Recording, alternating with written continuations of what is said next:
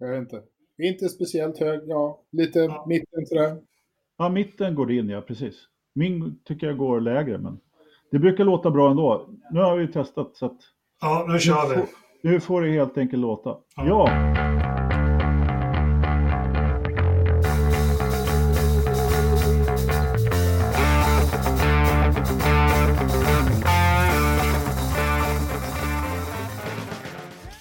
Välkomna till Forza-podden. Tack! Varsågod. Avsnitt 47 tror jag att det är, eventuellt. Vi har maratonmannen, han har redan presenterat sig. Hur går det Jakob? Har du hunnit duscha efter löpturen? Nej, man duschar inte mellan träningar. En gammal eh, sovjetisk modell. När du duschar så eh, rinner energin av dig. Så därför när Ja. du är på turnering eller träningsläger då duschar du inte mellan Nej. träningarna. Eh, Jag, jag vet ju att du har huserat lite i gamla Sovjetunionen så att du har säkert full koll på det där. Precis.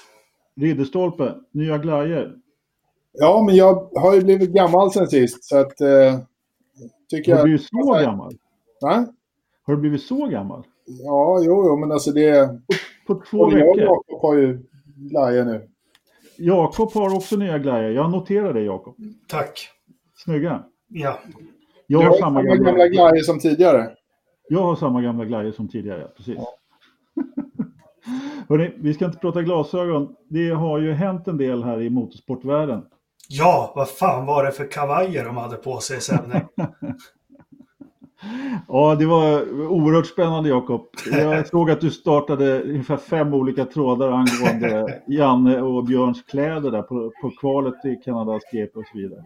Vi tänkte på, prata lite, lite Kanadas GP då faktiskt eh, och eh, eventuellt lite Indycar också.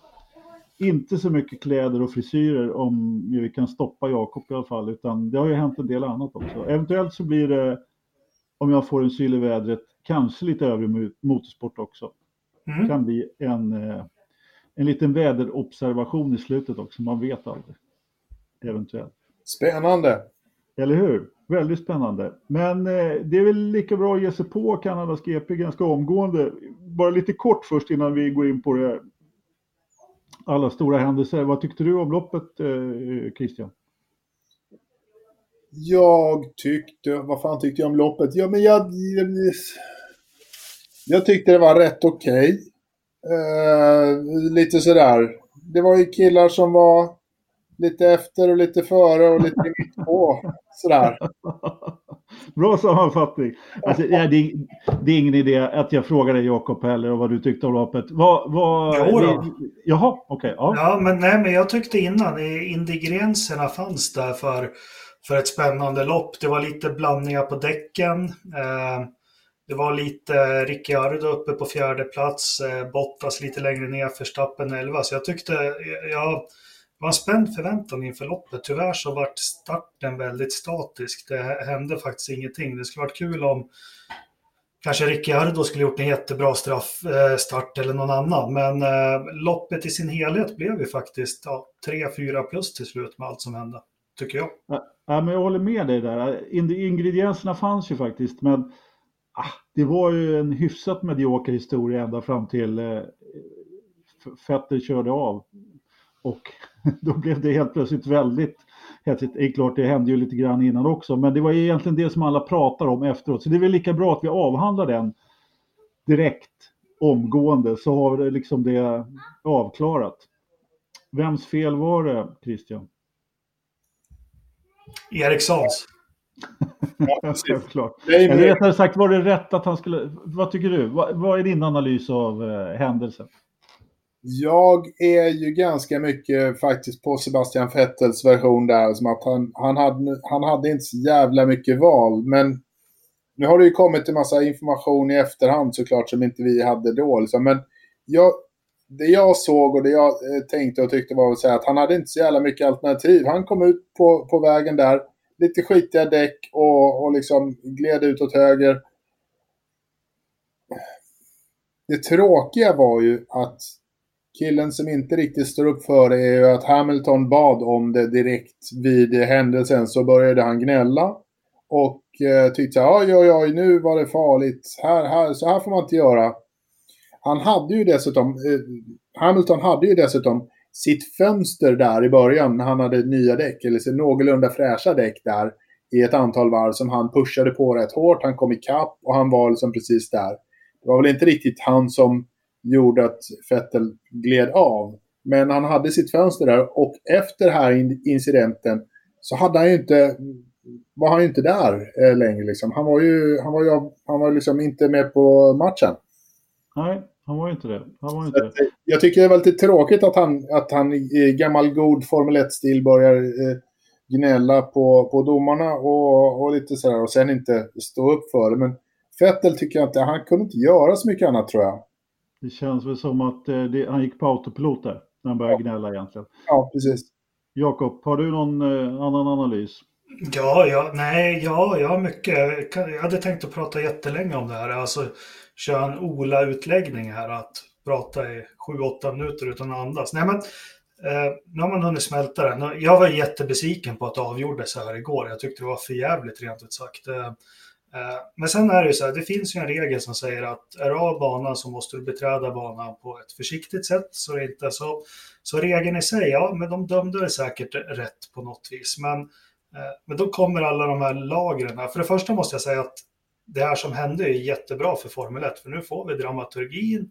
Eh, jag hade hoppats att Hamilton inte var så jävla konflikträdd, liksom att, ja, så vi skulle få lite, men nu vart det så mycket de tycker om varandra, sluta bua åt honom. Men eh, så här är det eh, enligt mig, att det, det, finns ju regler och, och de måste man hålla sig till. Sen är det mycket tolkningar, men eh, den här regeln att den finns visar hur Formel 1 har hamnat fel på något vis. Alltså nummer ett, det är väl den enda kurvan i, i hela Formel 1-kalendern som har gräs som avåkningszon.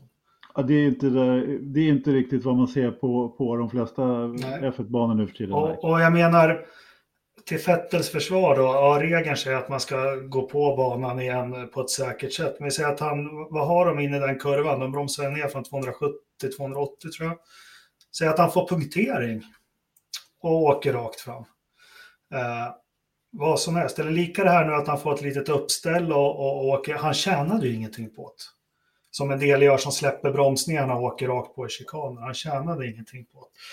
Eh, sen vet inte jag, det är alla racerförare, alla år vi har sett Formel 1, att åker du av eller vad som helst, då är det ut med armbågarna direkt, liksom försvara det som försvaras kan. Eh, du hinner inte planera att oj, där är han, nu ska jag styra så, utan det är instinkter tror jag. Eh, men vart, vart vill jag vart vill jag komma med det här? Jo, men att regeln finns där är synd. Men skulle vi börja ha banor som förr, till exempel en avåkningszon, att det står ett staket där, eller att det står en grusfålla eller någonting. Eh, alltså det är så mycket som är fel i sporten som gör att, att, att det blir så här. Sen, mm. det som jag tycker är absolut värst av allt, det är ju det som börjar hända i min andra sport, i hockey. Det är att det tar så lång tid.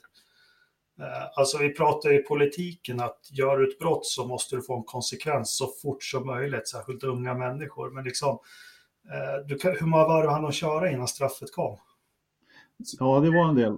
Och det är inte fair mot, mot om vi säger Hamilton eller mot Fett. Alltså det hinner hända så mycket. Nej, det är inte okej. Okay. Ja, var det inte någon som skrev att, det var, att han trodde att det var SHL-domarna som, hade flytt, som, som var i Kanada och dömde? Ja, Ja, men här, här måste det till... Alltså regeln finns där, jag tycker man ska ta bort den. Uh, jag tror det var Jari som skrev något vettigt på forumet liksom. Jag gillade det. Ja, jo, han skrev liksom, ja, han åker av banan, men så fort han kommer upp på banan så är det racing igen. Ja, eh, visst är det det. Visst är det. Alltså, jag, jag kan tycka så här, när det här hände, då var jag inne på eh, direkt egentligen, de, de vevade ju en och annan repris där Eh, jag tyckte, ja men okej, okay. han hade nog kunnat lämna lite mer plats till Lewis. Han ska nog ha det där straffet. Eh, men det var inte, jag, jag kände så att ja, men det var inte så där bombsäkert han ska ha ett straff, utan det var, ja men den där var en väldigt stor bedömningssak och just därför, när det är en sån bedömningssak, ja, han var ju av banan och kom upp på banan igen och enligt eh, honom själv så, så kunde han inte ha gjort på något annat sätt. Eh, och eh, ja, så just därför att det var en bedömningssak, en bedömningsfråga och att, det, liksom, att det var ett avgörande, just därför skulle man inte ha dömt ett straff, kan jag tycka då. Ja, men snälla, som de här domarna, som du säger. Ja, men, ja ursäkta. Ja, men, men, men, just för att det är, en, att det är liksom kniven på strupen, att det är en, en så, så svår bedömning, ja, då ser jag hellre att man friar än fäller av den anledningen när det dessutom är väldigt avgörande för loppet. Och, och det var det som egentligen fick, fick jag säger inte att det är fel att eh, Fettel fick ett straff, men det var, det var det, min slutsats blev ju ändå att på något sätt så var det så att det hade varit bättre, det hade inte snackats lika mycket om det var så att eh, Fettel inte hade fått det här straffet. Lite mer så. Samtidigt så kan jag bara hålla med dig om att det är bra att vi fick någonting att prata om, att det hände lite grann. Sen av kanske fel orsaker, men det brukar Ternström alltid säga. Så att, ja, ja. Nej, men eh, ja, nu tappar jag bort. Jo, men, jo, men det du sa, nu har det kommit fram saker. Lika domarna, vad, vad, vad kan du ta, sju, åtta varv och så. Då sitter man och analyserar bilder, repriser. De hade till och med tagit en sån här closed circuit TOI till hjälp och sett att han tittar i backspeglarna, hej och hå. Alltså domarna som alla kameror kommer fram till efter tio minuter att han kanske borde kunna ha åkt på banan eller släppt förbi Hamilton eller på något vis. Och då kräver de det av en kille som behöver ta det här beslutet på en halv tiondel. Ja, men det, det, är, det är sopslut tycker jag. Ja men Jakob, du har helt rätt där. Och det var, det var faktiskt lite, lite min poäng också, även fast det kanske, du kanske misstolkade mig. Att just när det blir den typen av långa bedömningar, ja, nej, då ska man fria. Därför då sitter man och kollar alldeles för mycket. Är det en bedömning och man måste kolla just på den där typen av, och det tar så pass lång tid. Nej, då ska det inte vara någon, det, då ska det inte vara någon straff. Det, var, det hade varit skillnad om det var så att de att de satt och kikade på och, och bestämde om man skulle få en fem sekunder eller drive-through eller stening på torget. Jag menar, det, det hade ju varit en annan sak, men nej, jag, jag, är inte med på det där med... Eh, nej. Och ska du hålla på och analysera sådär, då kan man ju till slut komma fram till att om Fettels pappa skulle dragit finska jucket den där kvällen 1986 istället så skulle den här situationen aldrig uppstått. Alltså jag tycker, jag tycker ibland, men alltså man måste se över det här med, med reglerna Eh, sen vet inte jag om man skulle vara en stenhård Lewis-supporter, vad man skulle tycka om att han får komma upp på banan och hindra Lewis Hamilton och, och hej och Men jag gillar inte det här som du var inne på, Ridderstolpe, att direkt så börjar Hamilton på radion. Eh, jag tycker det är skitkul att Vettel reagerar så här starkt och säger alltså eh, jag tycker det är jätte, jätte, jättebra. Det är precis det som behövs för sporten. Men det som är lite roligt är att är det den som har gnällt mest genom alla år på 10-talet jag har kollat på Formel 1 om White Line och Weaving och Blue Flags och precis allting så är det ju Fettel. Och när har han stått upp? Han har aldrig stått upp för att det här har hänt någon annan, någon mm. annanstans. Mm. Eh, och därför tycker jag att det blir fel när han gör sig som representant för att ett regelsystem är fel när han aldrig har tyckt det förut. Men, Men samtidigt så tycker jag det var bra att han var galen. Ja.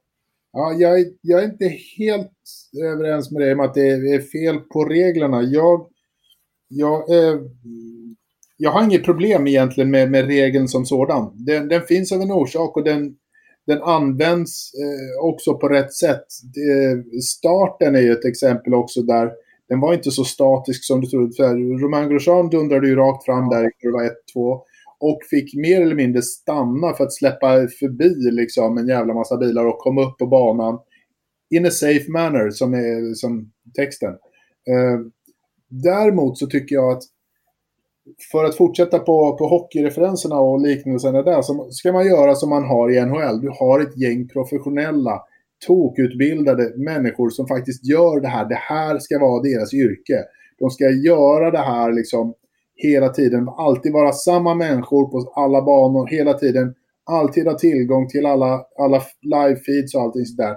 I, om det funkar liksom på tio stycken NHL-matcher på en kväll, de sitter och parallellkollar de här. Behöver de hjälp i någon, i någon grej så, kollar de, så eh, snackar de in med, med grannen där och pratar igenom det. Och det är, liksom, det är färdigt på ett par minuter på, i, i en NHL-match.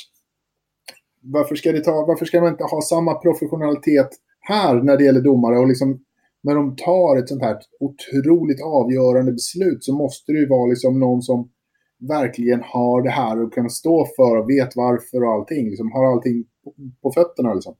Det känns som att man byter ut de här killarna lite då och då. Alltså jag, jag är inte så säker på att man gör det, därför att eh, det här var ju ett ganska stort problem tidigare. att eh, det var biografägare som eh, fick eh, äran att vara F1-domare och då dömdes det ut straff åt höger och vänster. Sen styrde man upp det där lite grann och har gjort den här kåren lite mer professionell. Och sen för några år sedan så, så tog man ju in då förarrepresentanter då som, som rådgivande i den här församlingen också då. Sen vet inte jag direkt exakt hur professionella och det kanske är precis som du säger att man måste göra dem ännu mer professionella eh, på det sättet. Eh, jag, jag, vill ha, jag vill ha tre killar, nu, det såg ut på de här videobilderna som man såg, liksom, det ser ut att vara tre killar i vita skjortor. Eh, de här tre vill jag ha eh, alltid. Killen i mitten är han som har tagit över efter Charlie Whiting som tydligen ska vara väldigt eh, bra och duktig. Martin eller vad han heter.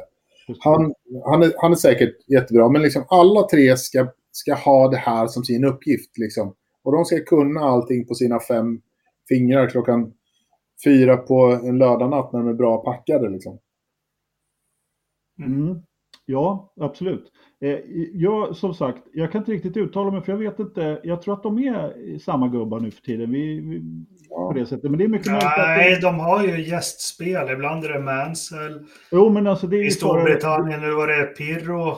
Jo, men det är förarrepresentanten där. Den, ja. den, den kutar ju runt. Jag, jag, om inte jag är helt ute och cyklar. Men hur kan en sån som Pirro dumma ut? Han kunde ju inte ens ta en kurva ifrån de här inhoppen han gjorde i Benetton. Vad var det, 89 eller? Han har ju, han har ju, eh, Pirro, han har ju till och med stängt av Lance Stroll när han körde F3, så att något, något bra har han ju gjort. Ja, överhuvudtaget. Ja. Hur det än är med, det, med professionaliteten i domarna där så jag är inte helt säker på att det är så illa som, eh, som vi kan, kanske tror. Men, eh, eller som Ridderstolpe är helt övertygad om att det är. Ja, enligt italiensk media så... Precis. Precis. Nej, men alltså, nej, jag vet, det finns en regel som heter så här och, och sen blir ju alltid en regeltolkning och sånt. Det är inte, den här är ju inte solklart liksom vad är, och ha en regel som säger att du ska köra upp på banan på ett säkert sätt. Säkert för vem? Säkert för honom eller säkert för publiken eller? Nej, säkert för den som kommer farande och vill köra om dig. Ja, men ponera jag... att, att, att han har en punktering där då. Men du har en punktering, då är det ju en annan sak. Då finns ja. det ju, då finns det ju liksom en, en världslig liksom, orsak till att han inte kan styra bilen. Mm. Precis. Det är ju dessutom så. Jag kan också tycka... Så, så, så har du ju liksom, då har du ju ratt och fyra hjul och, och gas och broms. Alltså om man ser på det rent krasst så är det ju också så att Lewis stressade Vettel av banan. Det var mm. eh, Vettel som körde av då är det, då är det, hans, eh, då är det hans problem på något sätt. Lite så, eh, om man ser på det krasst. Sen har jag har inte heller några problem med den här regeln. Jag tycker att man hade kunnat eh, varit lite slappare i bedömningen den här gången. Och det, det blir ju så när man har regler, när det är bedömningar överhuvudtaget. Det är därför vi sitter, har, sitter och pratar om det här i en kvart dessutom. Så att, ja, men det jag skulle kunna tänka mig en kompromiss då. Pang, släpp förbi Hamilton. Eh, max. Det är max. Nu finns ju regeln där, men jag gillar inte det här med fem sekunder. Jag gillar inte att straffet kommer så jäkla sent. De kunde ju hunnit kört ihjäl varandra om vi ska vara riktiga domedagsprofeter eller precis vad som helst. Och, och, ja. Men sen, sen tycker jag vi är inne på det, kan vi prata om varför det blev så här att Fettel och, och, och, och loppet i sig då, det är också intressant att han återigen gör ett misstag. Och, och det som hände, nu Viasat där och Janne, de har ju blivit så supertrötta så jag undrar de, om de ens tittar på loppen. Men eh, vad var det, 4,7 sekunder efter depåstoppet hade Fettel. Ja, du tänkte på att han var i kapp där, Lewis, ganska kvickt. Ja, han åt ju där. För, först var det ganska statiskt, sen började han äta och äta och äta. Sen så kommer Janne och bara oj då, nu har han kört i kapp, vad roligt. När han hade börjat ta, var det 8-9 tiondelar per, per ja. varv. Uh, Sen lyssnade jag faktiskt, av en slump var någon som skickade till mig, Nico Rosberg alltså sin YouTube idag. Han sa något jätteintressant, för han har i alla fall varit förare och allting. Han sa, det finns, det ser lätt ut på tv, det ser lätt ut när man tittar, men ha Lewis Hamilton i växellådan, det är det absolut värsta man kan tänka sig. Och så drog han också den här kontrasten, för när du ligger etta, då kan du inte göra ett misstag. För då åker den bakom förbi. Ligger du tvåa, då kan du bromsa lite för sent, låsa upp ett hjul och så, och så blir avståndet en sekund mer som du kan köra kapp igen. Eh, det var också jätteintressant. Men att det blev så här, det var ju att Vettel, he, he's cracking under pressure.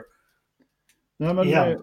Visst, visst, är det det, visst är det det, visst är det så, visst är det så. Du, eh, Rosberg var ju en av få förare, förare som inte höll med. Va? Alla, de flesta andra reaktioner som jag har läst så har radats upp eh, kommentarer från före detta, före detta F1-förare och, och racerförare på alla håll och kanter och alla tycker att han inte skulle ha någon straff. Utan ja, han säger att det är sol, solklart, så. Rosberg, han var precis tvärt emot. Eh, mm. Det kanske finns något mer också naturligtvis, men eh, så det, det där var en väldigt intressant kommentar faktiskt. Eh, just det att det finns ingen värre än att ha Lewis i växellådan. Och ja, killen har ju vunnit nu, jag vet inte hur många lopp. Han är bäst just nu, allting han gör går ju bra. Han har ett osedvanligt flyt och då menar jag inte som i tur, utan då menar jag som att eh, även när det går emot, även går, när det går emot så, så bara, jaha, gick ju och vann ändå liksom. Han, han, är där, han, han är där. Alltså, sen så vart det, shit vad jag pratar nu, eh, men som loppet blev också det här med, alltså det var ju ganska statiskt och det att Ferrari gick så jäkla fort på rakan. Alltså, jag hade svårt att se, förutom att Vettel skulle ett misstag, hur Hamilton skulle kunna köra om honom liksom på, på Eh, på banan. Sen sa ju Vettel efter loppet att Hamilton hade en snabbare bil. Jag vet inte, alltså Racetrim, jag vet inte om jag håller med riktigt om det, men ja. Ja, precis, vad vet han? Han hade ju uppenbarligen Lewis i växellådan då, så att jag vet inte. Men, nej, men eh, visst är det så. Det var ju, det var lite som du sa Ridderstolpe där vid kvalet, att eh, alla bilar var inom en sekund. Eh, och jag var liksom på, på den här banan och sen då på loppet så är det samma gamla visa igen. Williams fem sekunder efter, ja nu var ju inte de en sekund, de var ju det enda som inte var inom den här sekunden då, men, ja, men alla blir varvade utom eh, Förstappen. Återigen. Mm. Ja, vad fan. Nej, men har vi pratat klart om incidenten så kan vi gå på lite andra grejer då. Fast går den att bli klar med? Ska vi inte liksom... Ska vi inte konstatera någonting? Alltså... Vi ska konstatera, det vi ska konstatera är att de borde bli professionellare domare. Regeln finns som den är, men man borde inte ta ett avgörande, ett raceavgörande beslut på det här sättet. Domaren ska inte avgöra ett lopp. Utan de ska liksom, i den här situationen så ska de hellre fria än fälla. Det gör man i andra sporter också. Mm. Ja, det är, är det helt okej fria än fälla. Jag tycker att regeln ska tas bort. Jag tycker uh, zooma ut mer från sporten. Alltså att regeln finns i en problematik i sig. Mm. Uh, ja, uh, sen tyckte jag, äh, men jag, jag har ingen åsikt. Det är skitsvårt där. Jag håller med dig Ridderstolpe att det ska avgöras på banan trots allt. Ja, men i det här fallet så är ju den här gamla klyschan hellre fria än fälla på något sätt det man kommer fram till, eller jag också faktiskt. Så att han var sån jävla mes, Hamilton. Han var det är inte jag som gör, alltså han var ju på radion direkt, sen var inte han, han var inte jättehetsig utan vad sa han bara? Han sa han var utanför eller? Ja, ja. Han sa åh nu klämmer han till mig här. Liksom. Så, mm. så sa man Toto Wolf direkt tryck på en annan knapp där på radiodisplayen. Det var väl upp till gamla Charlie-knappen. Yep. Eh, men att han var så jävla, de kunde väl... Fettel kom ju upp där i, innan, vad heter det här, green room eller vad det är. Bara, vad, vad ska jag ta vägen, vad ska jag ta vägen? Så sitter Hamilton bara, fan, säg något, din jävla sopa, du körde av. Ja. ja, du får ta vägen var du vill, men håll dig på banan. Ja, alltså det var ju sällan man såg någon, någonting hända när liksom förarna kliver ur cockpit och ja, det är allting, det är bestämt hur de ska göra och så vidare. Helt plötsligt så ser man Fettel putta sin bil bakåt. Ja, varför gjorde han det? För att han inte ville parkera där vid tvåan. Eh, Nej, han parkerar ju flera hundra meter före. Ja, han, ja. parkerade där de andra parkerade, liksom. Vi parkerade ja. där borta. Liksom. Så gick han in och vägde sig och så drog han iväg. Sen bara han drog in till sitt, eh, sitt eh, privata rum i, i Ferrari-garage. Sen var han inne och smashade helt plötsligt också. Ja. Ja, han tog den vägen tillbaka tror jag från domarrummet. Ja. men jag missade att han vägde sig. Jag trodde han hade missat att väga sig faktiskt. Nej, jag såg det. Ja, ja, precis, ja jo, precis. Jag frågade dig där och du sa att han hade gjort det. Så att, eh, jag tänkte att det där kan ju bli lite jobbigt eh, om, man, eh, om man missar det naturligtvis. Det vet ju han också. Töntigt att de gick och hämtade. Det tycker jag också. Fan, det skulle varit ännu bättre för sporten om det var tomt där på prispallen, plats nummer två. Ja, Alltså det skulle varit rätt mycket bättre för sporten. ja, Ja, det hade det varit. Jag tror att det var eh, Ferrari, hans eh, personliga... De sprang ju och hämtade hans manager.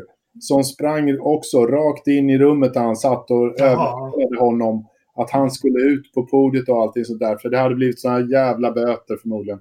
Så det var ju Britta- Ferrari själva som övertalade honom till det där. Jag såg inte till Britta någonstans. Nej. Nej, Och- såg var jag Britt-. Nej. Henne saknar vi. Ja, hela mycket. tiden. Jakob, när var det förra gången som eh, det blev ett debacle på podiet? Eh, Nej, Imola 2003 kanske. När Mex både rall... Va? Mexiko häromåret. Det var en, också någon tysk kille inblandad där tror jag. Okej? Ja, eh, ja, men vad menar du med debacle då? Nej, jag menar med debacle är att, eh, att det är ju en eh, ganska, äh, det är ju en gedigen lunta i reglerna hur man, hur man ska bete sig på podiet. Alltså Jaha. hur man ska som förare gå upp där och vem som ska dela ut vilket pris och så vidare. Det, Det ju- roligaste var ju att de... Såg ni inte det? Det var ju två saker som var jätteroliga, ursäkta. Eh, först så delade de ju ut, först fick ju Hamilton sitt första pris och så fick eh, hon tjejen för konstruktör. Ja. Sen gick de direkt till Leclerc och gav honom andra priset. Ja, Jag såg ni det? Ja. Och sen hon, hon den här jävla spånet, hon från Mercedes, jätteglad och började spraya champagne i ansiktet på Fettel. Fy fan, vilken, vilken dålig taktkänsla, vilket spelsinne liksom. Ja. Hon var ju skitnöjd. Hon var så här, åh kolla nu är jag här, nu ska jag göra champagne. Liksom. Och han bara, nej. Äntligen, äntligen fått förtroendet att gå upp på podiet för, för Mercedes och sen så hamnar man bredvid en sur Vettel. Ja, Det kan inte vara så lätt. Ja, men debacle, jag kommer ihåg Rio 82 när Piqué svimma. Jag kommer ihåg, så kommer jag ihåg Imola 2003 Mm. när bröderna Schumachers mamma hade dött. Det var ju en liten... Okej. De behövde inte gå på presskonferensen då i alla fall. Nej, nej, för det är, det är ganska dryga böter för, för den Ja. där. Jag tänker på eh, Jerez 97. Då, Vad gjorde Alesi då? vad sa du? Vad gjorde Alesi då? Alesi gjorde absolut ingenting. Det var en, eh, nämligen så Berg- här. Att, Berger eh, kom fyra. Ja, men på podiet så var det så att den som skulle, spon, den, den sponsorn som är influgen, som jag inte vet vem det var överhuvudtaget, han blev snuvad på att få dela ut bucklan. För borgmästaren i Jerez, det är alltid en borgmästare, han tog bucklan och sprang upp med den. Fan, hade jag ingen aning om. Det måste jag Och- läsa på. Ja, och efter detta så Bernie, han svor, det kommer aldrig mer köras Formel 1 i, i Jerez någonsin mer efter det här. Och så blev det. Det har, Det, hade, det har gått mig förbi. Tack Anders, den där måste jag... ja, läsa kolla upp på. den. Det, det, här, det här var förmodligen en eh, helt eh, felaktig historiebeskrivning, men det är ungefär så som jag kommer ihåg det. Det var ju trots allt några, några år sedan, så att, eh, kika på det Jakob. Så. Absolut, det ska jag göra. Eh, så var det med det. Hörrni, Ja. hör du Jakob, jag har ju skrivit här i manus att du ska berätta hur, hur, hur det kom sig att Hulkenberg blev, som det uttryckte sig, a bit upset. Ja, han förstod väl hur, hur dålig han var helt plötsligt.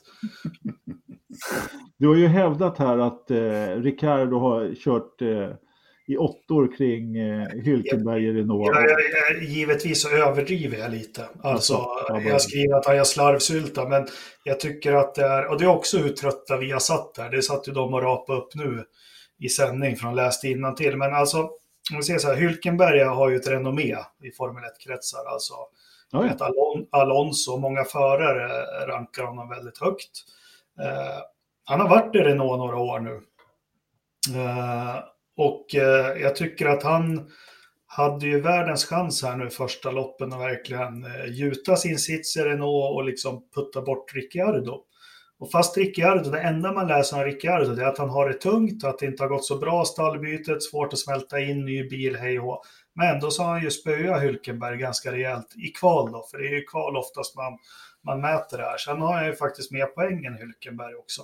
Det har han definitivt. Det, har han Eh, Det är definitivt. så jag menar när jag säger att han gör slarvsylt av Hülkenberg och så. Det är lite tillspetsat då, men eh, det måste vara problematiskt för, för, eh, Hülkenberg. Jag känner så här. Vad, alltså, jag tror att Hyl- Hülkenberg har träffat sin Leclerc. Det, det, här är lite, det här är lite Marcus Leclerc förra året. Det skiljer ungefär lika mycket i kval och så vidare och den ena är helt ur fas. Och Ricardo har verkligen kommit på eh, liksom, hur han ska göra nu. Eh, Det var, det, det, men med den stora skillnaden att eh, Hülkenberg just i Kanada så körde han ju faktiskt ikapp Ricardo och ville köra om. Fick han göra det? För Det Abbotbro? fick han väl, skulle han kunna gjort det skulle han väl gjort det. Det är väl det också. Nej, Ja, men, han, alltså, så, ja, men så är det ju när två team, alltså han, fick, han fick i alla fall stallorder att han inte... kyla ner bilen ja. Ja, men att han Ja. inte skulle göra något försök för de ville ha det här resultatet. Det kan man också förstå. Det är Ja, men då, då försöker han anspela på det nu efteråt, att han vill och att han är sur och allting och visar jag var snabbare och allting. Men kvala före Ricciardo, ligg före, ha banposition och allting då. Pang. Absolut. Ja, absolut. eh, sen, sen så var det, jag vet inte vad som hände med Ricciardo, för han tappade ju väldigt mycket pace där sista. Han gjorde ju det. Har du någon teori, Ridderstolpe? Nej, jag tror att det var väl som, som för alla så var det överhettade bromsar där, där i slutet som han fick eh, hantera. Eh, sådär. Sen är han väl säkert lite otränad också. Tror du? Otränad. Nej, han är ju fan, han är ju jävla fitt som helst. Fast var det inte Eje som antydde för något år sedan att Marcus hänger väl med Ricciardo? Ja, de är kompisar, ja. Ja, för Eje sa i någon sändning, det kommer jag ihåg, att han, han sa ingen namn. Det finns en som inte tränar så mycket som han borde göra eh, på griden. Jaså, okej, ja. Ja. det har jag missat faktiskt. Det Fast skulle det- vara Ricardo då, men han är, cyklar ju, härjar och donar. Jag vet inte. Det borde väl kanske vara K-Mag då. Han kan jag tänka mig inte tränare. Ah, jo. Skulle kunna vara K-Mag, definitivt. definitivt. Men du, vilken, vilken sprutt de hade på raka Renault, det tycker jag Ja. var kul. Mm. Verkligen. Nej men eh, Renault rent generellt i helgen. eh, Alltså, jag, jag lyssnade faktiskt på, på podd, Forza Motorsport podd, podd nummer fyra, avsnitt fyra. Ja. Eh, innan här. Det är nämligen så att nu har vi hållit på ett år så vi har ju pratat om Kanadas GP en gång. Så jag tänkte jag måste banne mig fräscha upp minnet om vad vi snackade om förra året. Och vi klagade på Renault och jag sa att jag trodde att Renault skulle komma tillbaka och ni hånade mig allihopa naturligtvis. Jag hånade inte. Jag har sagt hela tiden att jag tror på dem. Jag överdriver lite också nu Jakob. Men, Åh. men du, du kände, det var två andra som var med i podden just i avsnittet, du kanske känner dem?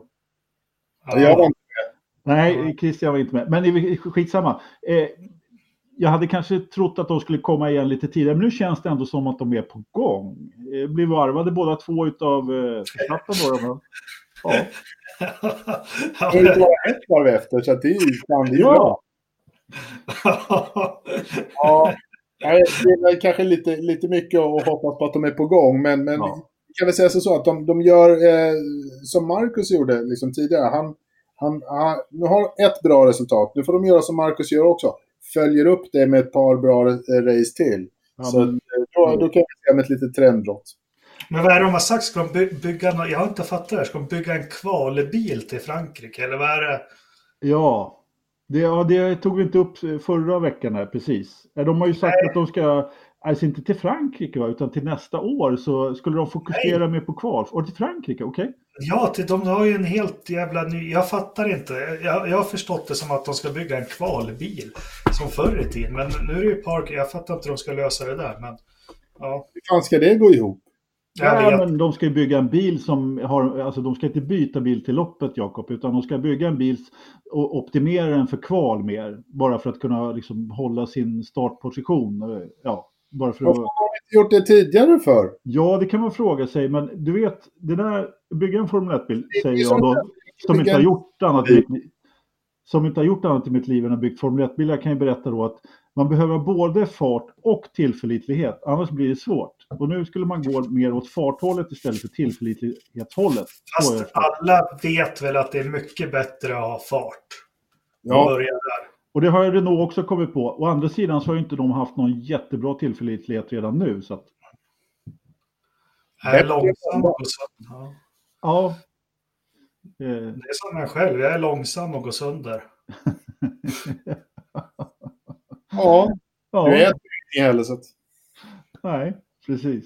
Men eh, vad skulle jag säga? Eh, äh, men Renault, vi eh, släpper dem så länge. Ja, fast jag har sagt hela tiden, jag har räknat ut att de, nu är de ett år försenade, men tittar du på deras cykler, Ja, det måste de ha lyssnat på gamla poddar eh, från 70-talet, 80-talet, så bör de vara ett toppstall i år, men jag ger dem i nästa år då. De ja, bör vara det. Så, så har det alltid varit när de klev in där 2000 och köpte Benetton så tog det si och så många år. Eh, på 70-talet gick de in där, 82-83 slogs de på VM. den här typen av cykler är ju aldrig liksidiga som du vet. Eh, Det, Jo, Renaults. Okej, ja vi får Ja. se. Vi, Ja. Nej men, eh, Hade de inte en eh, femårsplan nu när de eh, gick in som märkesstall eh, stall igen? Och jag tror att de är på fjärde året eller någonting nu. Så att det är nästa år som de har sagt att de ska leverera. Så eh, go, go, gadgets. nästa år är Renaults år. Ja, absolut. Alltså jag vet inte. I- Är det alltså Abiteboul, Cyril. Cyril? Alltså jag börjar tro att det är en ledningsfråga där också. Jag tror inte han är rätt man för det. Han är ju på gränsen till utvecklingsstörd. Okej? Nej, men det är ju något fel på. Jag kan inte ta, alltså, fan, jag brukar ha respekt för sådana här stora företagsledare. Han är som den här jobbiga killen som på skolgården som, ja, jag, Vadå? jag vet inte. Nej, han kanske är bra. Nej, alltså jag har de här vibbarna av, av honom att han är... Jag skulle inte vilja säga, nämna just, eller säga just samma ord som du kanske, men att han, han är helt galen på ett eller annat sätt. Jag tror att han inte går att ha att göra med internt, så att säga. Jag tror att han slipar på sin eh, något sån här eh, liksom mediabild då när det är intervjuer med honom och redan då verkar han ju för, komplett galen. Så att, jag vet inte. Jag, Ja, vanlig fransman. Eller? Ja, ja, ja. Nej, men eh, McLaren när vi ändå är inne på Renault, det, de hade ju också bra fart. Ja, otur i loppet. Eh, eh, Sainz lopp blev ju, ja men det var ju en sån här tear-off i bromsarna. Eh, jag tyckte han krigade på bra. Eh, vad hade han kört? 67 varv på de där däcken sista stinten. Ja, Eh, så det vart en Marcus, en långstint och en elfte plats. ja Eh, Norris, var han emot eller brast det bara? Det Ja. vet vi inte. det brast. Men jag tyckte han också krigade på bra i början. Han började gilla honom. Ja, Snacket jag hörde om Norris var ju att det faktiskt började brinna och att det liksom brände sönder hjulupphängningen. ja, Det sa du, just det, det sa du ja. ja. Alltså det, det var liksom så här, det blev så varmt i bakbromsen där eh, på riktigt så att den brände upp eh, bak i hjulupphängningen där och fjädringarna och skit liksom. Så det var det som hände. Det, han var inte emot någonstans utan det, det brann av liksom. Mm. ja Brand gjorde du. Brand gjorde du ju. Mm. Mm. Ja, nej men McLaren, jo men de, de har väl något på gång här. Eh, eller alltså, de är bättre än, ja, de är väl bättre än på, nu måste vi räkna. Det var Alonso där, tre år. nej, mer, de var ju dåliga 13-14 också. Riktigt dåliga. Det är klart de hade en pallplacering 14 där, första loppet, Kevin. Kevin, ja, precis. Ja, eh, nej men, nej, men det, de behövs uppe och kriga där tycker jag. Eller Ja. uppe och kriga, men att, i alla fall att de har lite framgång. Absolut. Men eh, vi, vi måste bara innan vi går bort ifrån eh, vet du, de, eh, Gasly. Alltså jag måste ta fram den största fogsvansen jag har tror jag. Jag har ju Mm. haft stor, stor förhoppning på Gasly i år att han ska kunna, kanske inte utmana Verstappen, men åtminstone vara i hälarna på honom och ställa till det någonting överhuvudtaget. Han, är, han, och jag har liksom på något sätt gett honom lite tid och Nej, men han kanske inte är inte så lätt i början att komma in i Red Bull, men det, nu börjar jag falla över och det grövsta åt ditt håll. Ja, vad fan. Nu har han, nu, nu behöver, han kan inte lära sig, hålla på att lära sig längre liksom, Jakob. Han, han, Nej, han är jag- jag- 1. Jag har ju lyssnat, eller ni som har lyssnat bakåt då, jag, det är en, han har inte bevisat någonting. Det är en one-hit wonder.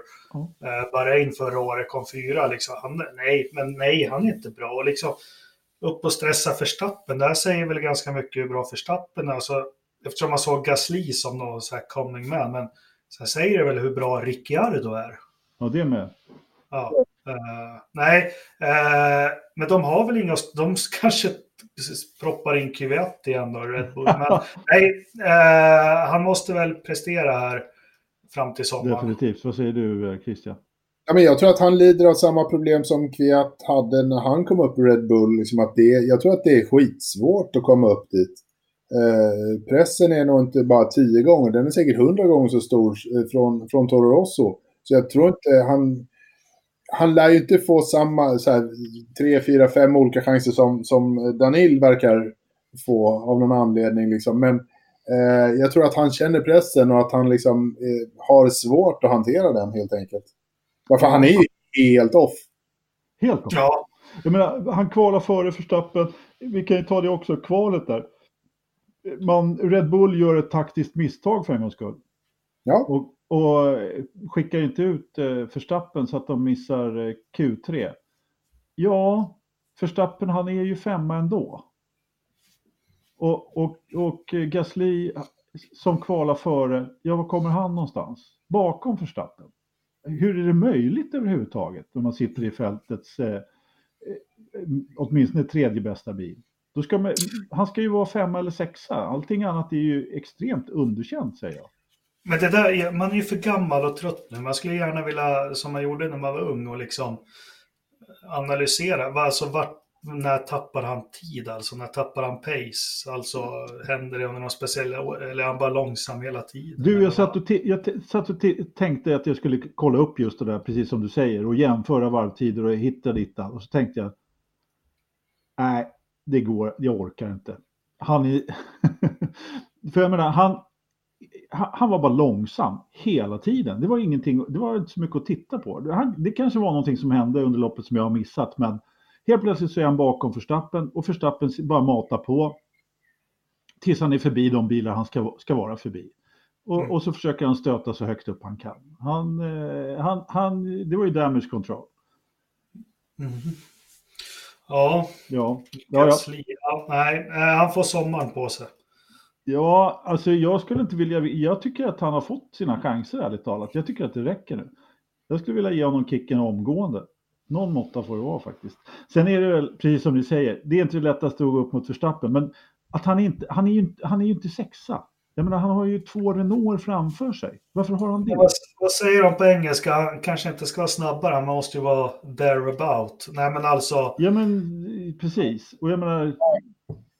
Ja. Det är störigt. Ja, men alltså, det är som Anders säger, han har, han, har, han har materialet att vara där. Och liksom det, det är så här, det är ju en dålig Bottas 2018 var ändå liksom där hela tiden. Eh, liksom.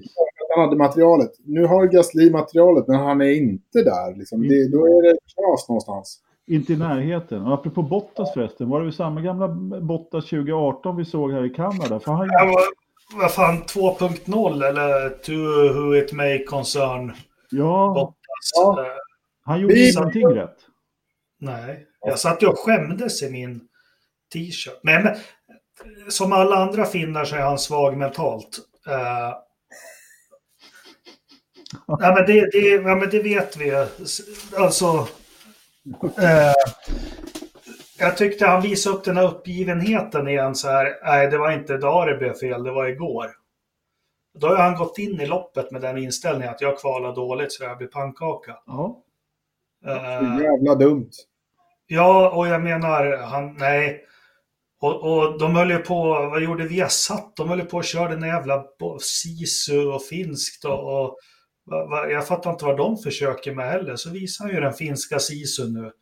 Ja, ju jag missade det där inför programmet faktiskt, men eh, jag vet inte om det har med eh, Lynn eller vad det har med att göra med. Men det, du sätter, en sak håller jag med dig om Jakob, du sätter lite fingret på det där. Just han säger att det var fel igår. Ja, precis. Då, då hade han redan sett slaget förlorad. Och har man gjort det mentalt, ja då har man ju redan förlorat. Det vet ju till och med jag som inte är någon sportsman överhuvudtaget och aldrig vunnit någonting. Så att, ja. Ja men det var som, var det förra året, Silverstone eller vart var det? Hamilton blev avpetad sist. Ja. I tredje kurvan. Ja, men skulle han tänka som Bottas bara nu? han blev ju tvåa till slut. Ja, ja, ja, ja. precis. Och, och, och nej, men det där, det, men ja, Bottas alltså. jag, jag har ju inte det här Bottas 2.0, jag har inte köpt det här i början av att det är ny för att han har lite skägg och har blivit lite mer tunnhårig och, och, och, och nej men alltså Hamilton, jag, på, på något vis den här helgen så var det både Hamilton och Vettel ställde ut någon form av skåp mot sina teamkamrater. Ja, men vad var Leclerc då? Han var ju inte heller någonstans. Han, det, han såg ju ut som han skulle ta kvalet där i början. Jag var helt övertygad om att han skulle ta pole och sen så var han ingenstans. Tycker han börjar, nu är inte jag någon specialist, men om ni håller med mig, jag tycker han börjar köra ryckigt, ovårdat. Mycket små misstag, ja, jag vet inte. Jag vet, han, han blev också lite, han, eh, lite offrad, men han, eh, liksom för att han fick vara ute lite för länge på, på det första sättet däck. Ja, varför det? Ja, jag, jag förstod inte, de vann ju fan ingenting på att hålla honom ute. Eh, de, de förlorade ju en sekund per varv och det var ju liksom en sex varv som han... Han hade väl tio sekunder bak när de andra kom ut efter sina depåstopp och när, när han väl gick in så var det så här fyra och en halv, fem. Liksom vad fan, det du har ju förlorat fem sekunder minst. Eh, ja, jag, jag ska fatta om någon långkörde han och backade bakan i Hamilton eller vad som helst, men, men det här var ju ingenting. Nej, det här var ju skitdåligt. Det var mm. riktigt dåligt. Så det, han, han blev lite så fel eh, man, managerad där, tycker ja. jag.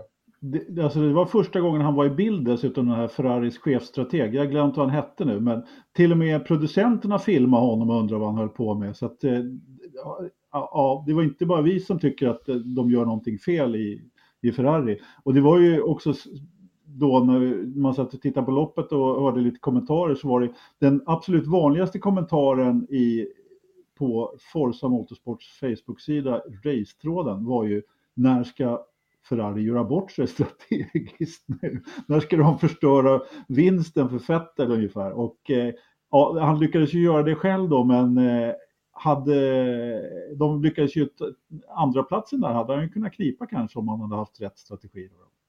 Det tog, han kom ju inte riktigt ikapp och kunde ta, ta Fettel då, då. men eh, mm. Nej, jag var helt säker på att han skulle där i slutet också, för han hade ju han käkade in de här, det var ju fem sekunder på Fettel, sen hade han ju jordens toe, var båda Renault-bilarna framför sig, eh, hårnålen och ut på rakan. Ja. Jag var helt säker på att han skulle ta det, så jag vet inte om han var så. Ja. Jag tror att de, ja. jag, jag såg någonting om det, att de, de, de berättade inte för honom att eh, Fettel hade en fem sekunder. Så att hade, han, hade han vetat det så kan du ge det fan på att han hade gasat lite extra. Berättade de inte det för honom? Nej, de hade tydligen inte sagt det till uh, Leclerc. Att, så han, han, sa, han sa i green room, fråga, eller han bara, vad hände med Seb? Ja, ja han, hade ja. aning. han visste inte det förrän loppet var slut att Seb hade fått en fem sekunder. Det missade jag. Det var ju... Det, det var väl liksom eh, en 6,4 sekunder eller någonting. Så att det var en och en halv sekund som skilde från, eh, mellan andra och tredje plats då. Mellan Vettel och, ja, och Men då slog han ju av sista rakan. För han var ju... Där vart jag också så besviken på, ja skitsamma, de som kommenterar loppet, att de inte Såg du den, Ridderstolpe, att han hade två Renault-bilar ut på sista rakan framför sig? Nej, den... Och så här bra, bra slipstream-avstånd också. Alltså, ja, mm. ja, skitsamma. Nej, men han, han behövde väl ett resultat och det fick han nu, en prispall. Ja. Så vi får se. Ja, han såg inte så överlycklig ut för det, men eh, ja, visst, det, det som säger, han behövde ett resultat och gå vidare ifrån. Helt klart, helt klart. Ja, eh, ja, vi var inne på Magnusen förut det var ju också lite underhållande. Han eh, kraschade ju på lördagen i kvalet där ganska rejält och de fick byta chassi och alltihopa så att eh, det var ju i princip en eh, nyskruvad bil han ställde upp med på, på loppet och han hade ju ingen fart någonstans. Han var ju till och med långsammare än Russell i stort sett. Han hade ju inte kört bilen en meter innan, eh, innan de eh, rullade ut från depån, alltså så här, för att starta loppet. Ja, men precis. Och eh, han lät eh, stallet veta att bilen inte var något bra att köra. Tydligen det ganska många gånger. Det sämsta jävla bil jag någonsin har kört i hela min karriär. Fy fan! Ja, det är ja. ganska tydligt vad man tycker då. Och efter en stund så, så, så blev det till och med så illa så Günther fick komma in på radion och säga åt honom att hålla klappen. Jag älskar Günther. vad sa han? Enough is enough, eller vad sa han? Ja. Ja, men, ja, på tal om Günther, alltså hans Twitterkonto som inte är hans, men det, ja, det underhåller mig många sömnlösa nätter. Jag rekommenderar alla att följa Günther Steiner på Twitter. Det är så är det någon mer än jag som gör det? Förresten? Ja, jag brukar kolla också. Han är, det, det kontot är riktigt bra. Det var något med, de hade tydligen problem att få fast, det, det var ju nya garage och nya depåboxar och hela ja. kittet där i, i Montreal. De hade tydligen problem med färgen och de målar ju alltid. Det första de gör när de kommer på onsdagen eller torsdagen eller vad det är, det är ju att måla golvet på, i garaget. Det gör de alltid. Mm.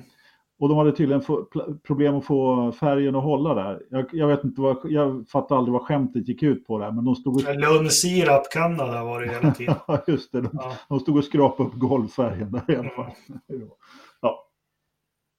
Så var det med det. Inte, ja, men det jag rekommenderar. Det, jag undrar vem som ligger bakom det här. För det, det är helt fantastiskt kul. Det är kanske någon i hans kanske. närhet eventuellt. Någon i stallet kanske? Ja, varför inte? Som, och det jag menar, han skulle ju, om man, in, om man inte tyckte att det var speciellt kul, det hade vi fått ganska mycket uppmärksamhet, så skulle, skulle jag ju stoppa det i så fall. Ja. ja, ja. Har vi eh, något annat som vi behöver prata om när det gäller loppet? Ja, vi har inte pratat om, eh, vi behöver inte prata om Williams, för det är bara att ska inte sparka på de som ligger och eh, Alfa har ju absolut ingen fart. När, nu när eh, Renault och McLaren har fått lite fart så jag menar Alfa Romeo var ju fyra i konstruktörs-VM där efter fyra ja. lopp kanske. Någonting i den stilen. Mm. Och nu är man bara total sops, inte sist, men man har ingen fart alls. Kimi kvalar bakom Giovinazzi. Helt ur slag. Jag vet inte vad, vad som hände där. Ni kanske har någon mer information? Och Giovinazzi snurrar i lopp loppet. Han kommer 12 eller något där. Och, nej, det, de är bara, de är inte ens, de har ingen fart överhuvudtaget. Nej, jag bryr mig inte heller om jag ska vara ärlig. nej, men alltså. Ja, men det är typiskt sånt där stall. Alltså, ska du plocka poäng så gör du det i början. Och det gjorde de ju. Ja. Sen hänger de inte med i racet här nu och plockar på nya delar. Nej, men de har ju, de har ju som Ternström säger, gått bakåt under säsongen här. Det är ju under, om man tittar under förra året så byggde man ju hela tiden framåt. Man, de såg, ja, men som man ser både Renault och eh, kanske eventuellt McLaren har gjort i år. Att man börjar att, att trycka på framåt och det går lite bättre varje lopp. Man, man, hittar någonting med vissa undantag naturligtvis. Och det har man inte gjort i år. I år så, så går man bakåt istället. Vilket är ganska intressant tycker jag. Vilket man, man hade ju ett helt klart ett momentum under hela för, föregående år och nu eh, så funkar ingenting i stort sett. Så att, ja, jag vet inte. Hade man som moment? Ja, ja, åtminstone fartmässigt gentemot sina mittfältskollegor så gick det, det gick åtminstone, man gick framåt eh, genom eh, föregående år. Om man, om man ser över hela säsongen så gick Leclerc gick framåt. Ja, absolut. Det gjorde Max också för den delen. Och eh, även om hade en ganska hård svacka i mitten där.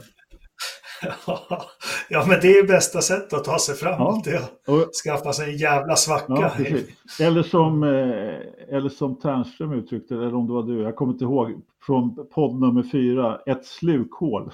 jag tror det var Ternström. Ja. ja, nej men Alfa, den är så ful den bilen också. Så, ja. Det är en ful? Ja, jag gillar den och Williams. De är ju jättefula båda två. Alltså Williams, den, den skulle inte jag ha i samma garage som Alfa Romeo. Alfa Romeo är ju Oh, det här är ju subjektivt naturligtvis, men eh, alltså, jag tror inte en Alfa Romeo vill stå, bli stående bredvid en Williams, för den är ju så, så ful att den kör ut själv i garaget. Liksom.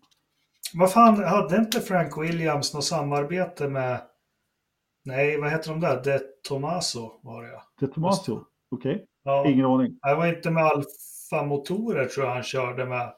Jaha. När eh, Pierce dog. Ja, skitsamma. Äh, äh, men du, jag tänkte på, vi har ju pratat om det jättemycket, men när kommer det några nyheter från Williams liksom? Ja. Äh, när, när agerar de? För det här är ju... Och, och, det var någon som skrev i någon tråd också. Jag kan ärligt säga, jag tyckte det var kul att Kubica fick en chans. Jag gillar den här storyn med att han har kört sönder sin arm, nästan dött. Att han kan komma igen och jag har haft jättemycket tålamod. Men nu är tålamodet slut. Han är för dålig, för begränsad, för långsam. Han är för långsam. Ja. Och ingen kan lura i mig att han har bra erfarenhet att ställa in bilar, för han kan ju inte ens köra den där bilen fort. Nej. Så de kan inte ha någon nytta av det heller. Nej. Ja. Nej. Nej. Vi... Så, ja, ut med honom. Ja, bort med honom. Eh, det var någon som, eh, eller, ja, nu är jag ute, ute och cyklar här, men eh, det var tydligen så att de hade några rejäla uppdateringar här på Williams till, till Kanada. Jag kan inte påstå att det märktes direkt mycket, men Mm. Ja, det märks säkert flera sekunder, det är bara att de är fortfarande liksom fem sekunder efter. Det, det, hade varit liksom åtta sekunder annars. Nej, men det är, alltså, om det händer någonting med Williams så, gör ju det, så händer det saker under sommaruppehållen. Att, eh, det, det är liksom... Just det, de är börsnoterade också. Ja. De kan ju inte... Det, Just det. Ja. Det är lite sådär så att det... Men... Eh, och det, det diskuteras ju liksom att fortfarande att att familjen Frank Williams eh, äger 51 procent så de kan fortfarande göra vad de vill. Men, men det är lite sådär att det kom, om någon vill göra någonting och, och, ställa till ett helvete och äger 49 procent av aktierna så kan de ju ställa till lika mycket helvete som, som någon annan. Liksom. Så att eh, jag vet att vi får se. Mm. Ett tips det är att sälj till Zac Brown. Eller hur? Han är jätteintresserad. Det är redan en galen amerikan som äger 11 procent eller vad det är. Eh, Frank med familj äger betydligt mer än så. Jag har för mig att jag redogjorde det där för, i någon podd. Nu kommer jag faktiskt inte ihåg i huvudet ja. hur mycket det var, men det är inte så mycket det är inte så, så stor del som, har, som eh, ägs av externa ägare faktiskt. Utan de har ganska bra kontroll på den där firman. Och Patrick Head äger väl Han äger del. Han har, han, han har ju sålt en bit men han har 9% eller något sånt där kvar stämmer. Mm. Sen om det är familjen eller inte, det, det kan man ju tvista om naturligtvis. Eh, vad ska jag säga? Ja, men vi får väl se. Om, eh, det vore kul att se att Williams kan åtminstone ta sig lite längre närmare bottenstriden i alla fall. Mm. Hade vi något mer att prata om Texas? Texas, nu det. Om Kanada, eller ska vi gå in på Texas? Lance Stroll tar ju poäng. Det är väl kul för honom. Alltså, ja, det är väl en jättebedrift av honom. Bra gjort. Men vad fan, han, är, han måste ju bort han med. Och vad sysslar Perez med liksom? Det här är ju ett lopp som Perez ska komma 7, 8, 9, eller hur? Så är det, ja. definitivt. Och nu, ja. nu var det Stroll som kom 9 då istället. Ja. Och, och Haas, va, va, alltså de ser kvicka ut på, men vad är deras race pace? Vad, vad är grejen? Ja du, men eh, de fick ju inte däcken att funka, det gamla vanliga. Och, och jag vet inte, Grosjean han hade ju, ja, Magnusen han hade ju ingen fart alls med sin ny, nyskruvade bil, men, men Grosjean han såg ju inte ut att vara någonstans heller. Han hade å andra sidan, hur såg det ut förra året? Ja, då var han med lite bättre, men ja, det har ju pratats om att de inte har fått den här eller ja, men... att de inte har fått den här däck, däcken att funka. Men det kan också vara att de inte hade sin logga på, Rich Energy-logga på, på bilen. Ja, det... Eller hur Christian? Ja, ja, men det, det, är klart att det är Rich Energy-loggan. Men du var inne på någonting eh, spännande där. De här nya däcken. Ja. Eh, de är ju då eh, tjockare slitbana på än förra året. Tunnare. Tunnare. Tunnare. Mm. Tunnare. 3 millimeter eller 0,3 millimeter eller vad är det? 4 millimeter. Men vad fan liksom. Det, det, är ju, det är ju tjockleken på ett pubishår. 0,4 millimeter. Hur i helvete kan det spela sån jävla roll att det är så svårt att fixa till? Så att nu är det ju till och med så att de raggar runt bland stallen för att Pirelli ska göra om de här däcken så att de blir till förra årets spec istället för, mm. för det här. Men, du, men det, var, det var ju det här som hände det här. Nu, nu får jag lyfta det igen. Säsongen 2013. Då hände ju precis samma sak. Pirelli gjorde om däcken eh, efter halva säsongen och efter det så vann Vettel varenda lopp. Alltså Alonso är jättemed bra i striden. Men, men det, det som är lite roligt med Formel 1 också, för nu börjar man skylla på det här däcken, bla bla, hej och hå, det är så svårt för vissa stall. Men fan, det är väl det det alltså. Det är ju det det handlar om. Ja, precis. Jag blir så trött på det. är det det handlar om. Och sen så tänker jag också på såna här gamla hjältar som Ronnie Pettersson och sånt. De har temperaturer på, på ratten, de ser däcken och värmer upp. Hur gjorde han? Ja. Det gjorde de. Ja, men men- men äh, bygg en jävla bil som passar till däcken. Och apropå det, vi, jag måste bara få dra den. Eh, Det har varit mycket snack om Mercas, den här nya hjulupphängningen, fjädringen och sånt. Ja. Eh, De la upp en tweet här, Mercedes AMG F1. Så har du någonsin funderat på hur komplex eh, ett fjädringssystem är på Formel, för Formel 1-bil och hur det funkar så kan du lära dig mer här. Och så är det en länk och så är det en skiss lite så här hur deras bakljudsupphängning. Då har Günther Steiner svarat Thanks guys, that's fucking handy. Any more info? ja, det var bara tvungen att få den sagd. Ja. Ja, men det är underbart. Det är fantastiskt underbart. Nej, men det är väl lite det här som eh, herr Schack var inne på också tidigare när han var i Sverige och körde runt på Kinnekulle. Han sa att alldeles för många är, tittar på för mycket dataloggar och eh, både det ena och det andra. Och man, är, man går för lite på känsla och jag skulle tro att sanningen ligger någonstans däremellan lite grann. Och det är klart att man ska ju ta hjälp av den där typen av hjälpmedel men man måste ju någonstans så måste du ha känslan kvar fortfarande. Och det är klart att det kan ju vara, det känns i alla fall som att det är lättare att gå fel. När man, vet- letar, när man letar i de här loggarna, och man letar i, i siffrorna, man letar i temperaturerna så det, så det är lättare att hamna snett då lite grann. Men vet ni vad jag funderar på jättemycket? Det är, Christian, du var inne på att det är det här det handlar om. Bygga en jävla bil som passar. Men något jag inte förstår, det är vad är de? De är 400-500 som, nej men säg att de är 100-200 som designar en bil. Och har det blivit så här nu att går det fel så är det så fundamentalt fel så det går inte att rätta till. För så var det inte förr. Alltså då kunde jag, och det är inte så länge sedan alls, kommer ni ihåg 2009 med nya reglementen, McLaren-bilen? Den var ju alltså, den var så drönardålig första halvan av, Mm. sen var det sommaruppehåll och de, och sen började de vinna lopp helt plötsligt. Det verkar ju inte kunna hända. Nej, men du ska också tänka på att eh, måste vara typ obefintliga nu liksom. Alltså det, om, du, om du kommer på fel sida linjen så, så är det så jävla fel. Om du är på rätt sida linjen så, så är det sweet spot liksom. Jag tror att marginalerna är så sjukt små nu för tiden. Absolut. Men jag tror också att Haas är ett lite halvdåligt exempel också eftersom de är de som har det svårast att få, få till den här vändningen när det gäller den här typen av grejer. I och med att de köper då hela bakvagnsupphängningen från Ferrari. De, de designar inte bilen själva utan eh, har eh, som, eh, vad var det du sa Jakob? Martin Brundle när han intervjuade Steiner hur många är ni i stallet? 256 stycken. Ja, det är lika många som Mercedes som är på semester från Mercedes. Så, att, så just, just där har ju Haas kanske där ett, ett litet, eh, en liten nackdel. Då, men, Jo, men ändå det små stall. Alltså, jag måste dra det här igen. Och du var inne på det att marginalerna är så små. Men det finns så många exempel. Jag kommer ihåg Jordan 98, när den, Damon Hills första år i Jordan. Den tog inte ett poäng fram till Storbritanniens Grand Prix. Den var superdålig. Men de klarade av att vända Mm. på det och vinna race. Och i slutet av säsongen så var de på pallen 4-5 varje lopp alltså. Eh, McLaren 09, Ferrari 2012 måste vi komma ihåg. Den bilen var ju bedrövlig. Alltså den var ju helt, helt, helt bedrövlig första loppen. Men nu verkar det som, har det gått fel, ja, men som Williams eller som vi säger Haas med Race Pace, jag vet inte Racing Point vad de håller på med. Då har det gått tokfel. ja, men Ja. Ra- Racing Point är ju en annan intressant eh, betraktelse så här, år, så här års. Eh, nu tog de trots allt po- lite poäng då i Kanada, vilket ju var rätt snyggt. Men annars så hade de, i kvalet hade de ju ingen fart alls heller. Vad har Lance, eh, vi har ju varit inne, vi har ju pratat om det där förut, du hade ju någon teori där också Christian, om att det kanske gick lite för bra, lite för fort där med, med eh, resurserna. Men eh, Lite för mycket pengar på, på lite för kort tid där så att de ja, strulade till det helt enkelt. Liksom. ja. Men Men det är väl inte möjligt.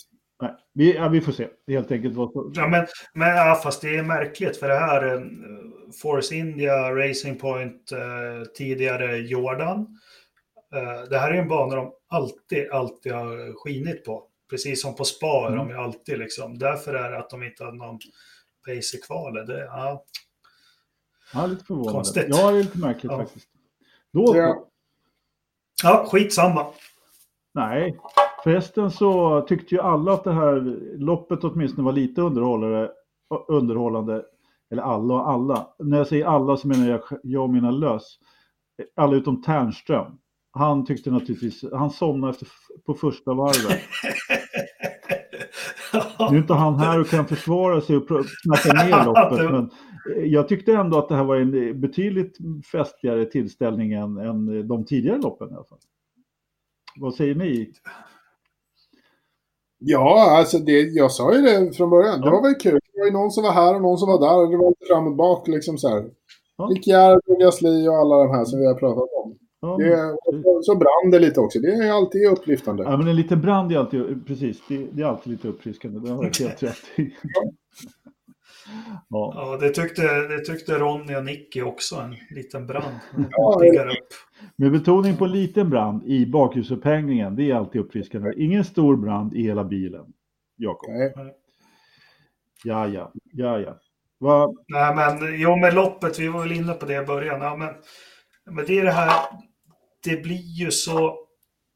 Ja, Hamilton, det var ju lite spännande det här. Sen, jag tyckte det var intressant att det drogs ut avståndet till 4,5-4,7 sekunder och så täppte Hamilton. Men ändå så du kände aldrig att Hamilton kunde ta sig om. Och det var ju samma Bottas i början med Ricciardo där. Det liksom eh, låg bakom och, och Ricciardo var väl glad att, att fucka upp Bottas race. Men de kom liksom inte om. Den enda som liksom stod för en riktig jävla omkörning, det var ju Kvyat.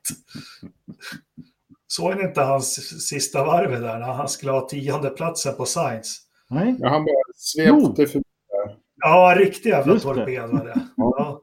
uh, nej, men det blir, det blir ju statiskt fast det är spännande. Ja, jo, men eh, så är det ju definitivt. Uh, jag vet inte, jag håller med. Det var, det var väldigt mycket statiskt och ja visst, det, kan, det var inte...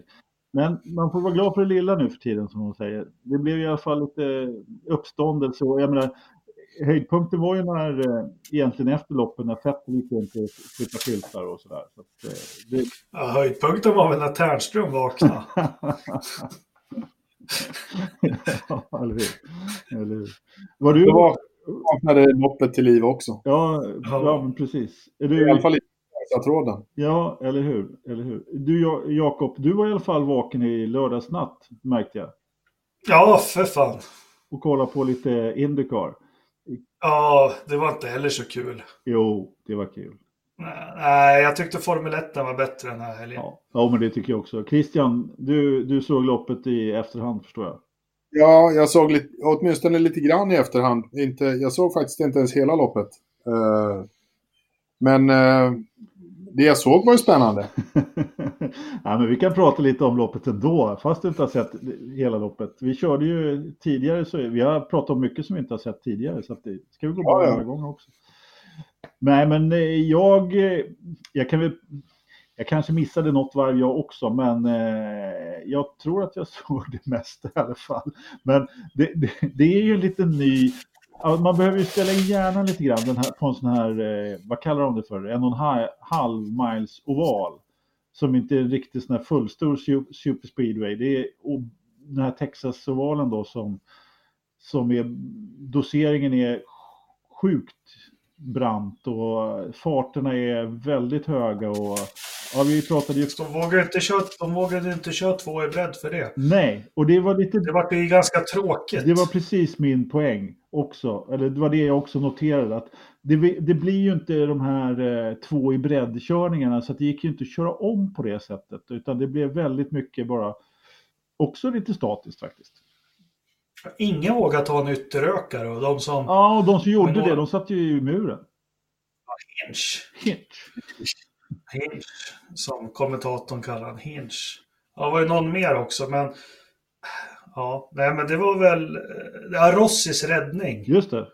Just det. Den var, den var frän. Den var riktigt hård. Riktigt hård. Ja, det var den. Ja. Nej, men... men fan, han, han kom tillbaka på ovalen på ett osäkert sätt. Jävla klantskalle. Fem sekunder du. Du är fan med. Ja. Ja, ja. Eh, han har lärt sig att styra emot. Tänk om eh, Manuel Pirro hade varit där. Han hade ju fått... Han ska vara avstängd på ja. Uh, nej, men uh, svenskarna, ja men Marcus, fan han fortsätter ju att bomba här nu då. Det är bra lopp. första, alltså han är ju novis på oval, ovaler. Eh, höll sig på banan, tar bra med poäng. Håller sig på ledarvarvet är fan bra gjort. ja, ja, men det tycker jag. Han har fått mycket spott och spel, men så nu, nu, nu är bollen i rullning. Alltså två lopp på raken med poäng. Eller du får ju poäng bara du kommer i mål där, ursäkta. Men Ja, men med bra placeringar. Och så kör de väl på landsvägsbanan nästa helg. eh, ja, det är... Du, vad sa du? Road America. Just det. Ja, den är häftig. Men, Det är eh. Inte nästa vecka, men det är faktiskt en vecka emellan. okej, men eh, jo, men han är bra. Sen är jag bekymrad över, över vår andra svensk som jag lider med. Ja, Eh, alltså, alltså Marcus, han, han, precis som du sa, han fick ju ett eh, topp 10-resultat, vilket ju var... Eh, framförallt så ha, han, hade han ju fart att vara kvar på ledarvarvet. Han kanske inte hade varit det om det hade varit grönt precis hela vägen, men eh, när gul, det kommer ju alltid en gul flagg naturligtvis. Att, ja, han ser ju ut att jobba sig framåt stabilt där. Eh, och sjunde plats, det var ju ungefär i nivå med farten han hade. Riktigt bra jobbat och det är bara, det, han har ju egentligen en kille som klår honom och det är Ferrucci. Vi kan eh, prata om honom sen. Vi kan ta Felix grej där från början då. Han åkte ju på ett, till att börja med, jag såg inte, jag såg inte. vad för varv, men fortkörning i depån där. Jag såg den inte, men ja. Nej, drive through av det, eller hur? Ja, precis. Och eh, det gjorde ju att han hamnade efter från början. Sen hade han väl också hyfsad fart, men, äh, men jag vet inte riktigt. I, I vissa lägen så känns det som att Felix har, han, han är för lite aggressiv som vi pratade om i Detroit och nu eh, han tar, jag vet inte riktigt, han, eh, han har hamnat osynk på något sätt. Men jag försökte säga det förra avsnittet, men då höll ju inte du med Lövström, Eilo. Men alltså, han sitter, Ganassi, de är ju inte så, det stallet, det jag har läst på, de är ju inte så jättesentimentala med, med den som sitter bredvid Dixon. Jag menar, vad hette han som körde förra året? Uh, tappade namnet. Ja, men han hade ju presterat bättre än vad Felix har gjort hittills faktiskt. Så, Chilton, var det? eh, nej. Nej, Eh, ja, vi tar det sen, men det, det, skil, det skiljer lite för mycket här nu eh, mellan Dixon och ja, Felix. Alltså, jag vet inte, jag, jag tror att de har nog, jag vet, jag vet inte hur lång kontrakt han har överhuvudtaget, men jag tror nog att de ser, i- försöker att utveckla Felix eh, mer än ett år. Det är vad jag tror. Ja, han har ju trots allt tagit två fjärdeplatser och varit riktigt bra, men han, jag tror att han, det känns som att han hamnat ur synk lite grann, Han har inte tagit de stilarna som han ska ta, kraschade på Indy, vilket fick hans självförtroende ramla ner lite grann. Jag, jag, vi har ju uttömt det där lite grann, jag vet inte. Han hade ju trots allt, han, nu gjorde han ett misstag här på, på valen i Texas då. Jag vet inte, har du något bra svar Christian? Nej, jag, så här, inte alls mer än att här, jag har det gamla vanliga att jag... Han, han gjorde ju bra ifrån sig i, i Formel E och sånt där. Men, eh, men det, det här liksom att han just nu inte alls eh, levererar känns ju ganska mycket som att så här, Indycar är en helt annan liga och det kanske är det som, som märks just nu, liksom att det det är, liksom, det är riktigt duktigt folk runt omkring honom nu liksom, och, och sånt där. Så att det, det kanske är det som märks eh, också. Det, det är väl en sak att, att liksom, eh, leverera som han har gjort i, i testerna på Indycar. För det har han gjort och jag tror att han kan leverera på feedback och allt sådär. Att liksom utveckla bilen tror jag faktiskt att han är jävligt bra på. Men liksom hålla en hel säsong i, i Formel E verkar vara en sak, men att hålla en hel säsong i Indycar verkar vara en helt annan sak. Och han har inte riktigt hållit en hel säsong heller. Väl, Nej. i alla fall jag. Nej, det kanske han inte har. Kanske han inte har.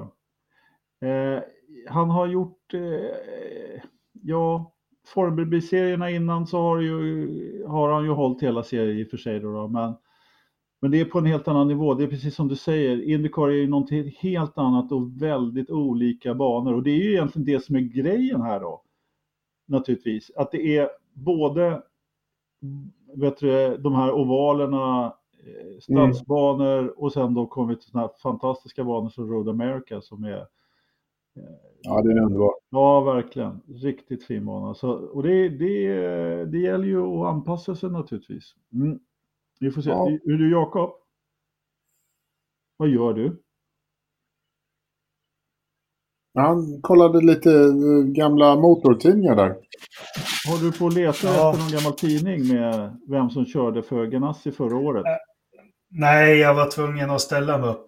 Min svanskota. Okej, du har svanskota. Ja. Ja. för det, helt Ja. plötsligt så, så mitt i poddinspelningen så ställer sig Jakob upp och börjar leta i garderoben och då tänkte jag att nu måste jag faktiskt kolla lite vad du håller på med. Men, men okej, det var bara gymnastik där efter eh, din löprunda. Nej, det är efter den här berömda cykelkraschen jag gjorde. Värsta skadan av allt, vet du vad det var? Nej, låt höra. Cykeln på ryggen efter vurpan, alltså på svanskotan. Och det gör jätteont. Men man får operera den. Ja, fy fan. Ont i svans. Jag körde speedway en gång. Efter det hade jag ont i svanskotan i, ja, ja, flera år. Det var inget roligt. Men det, nu har det gått över.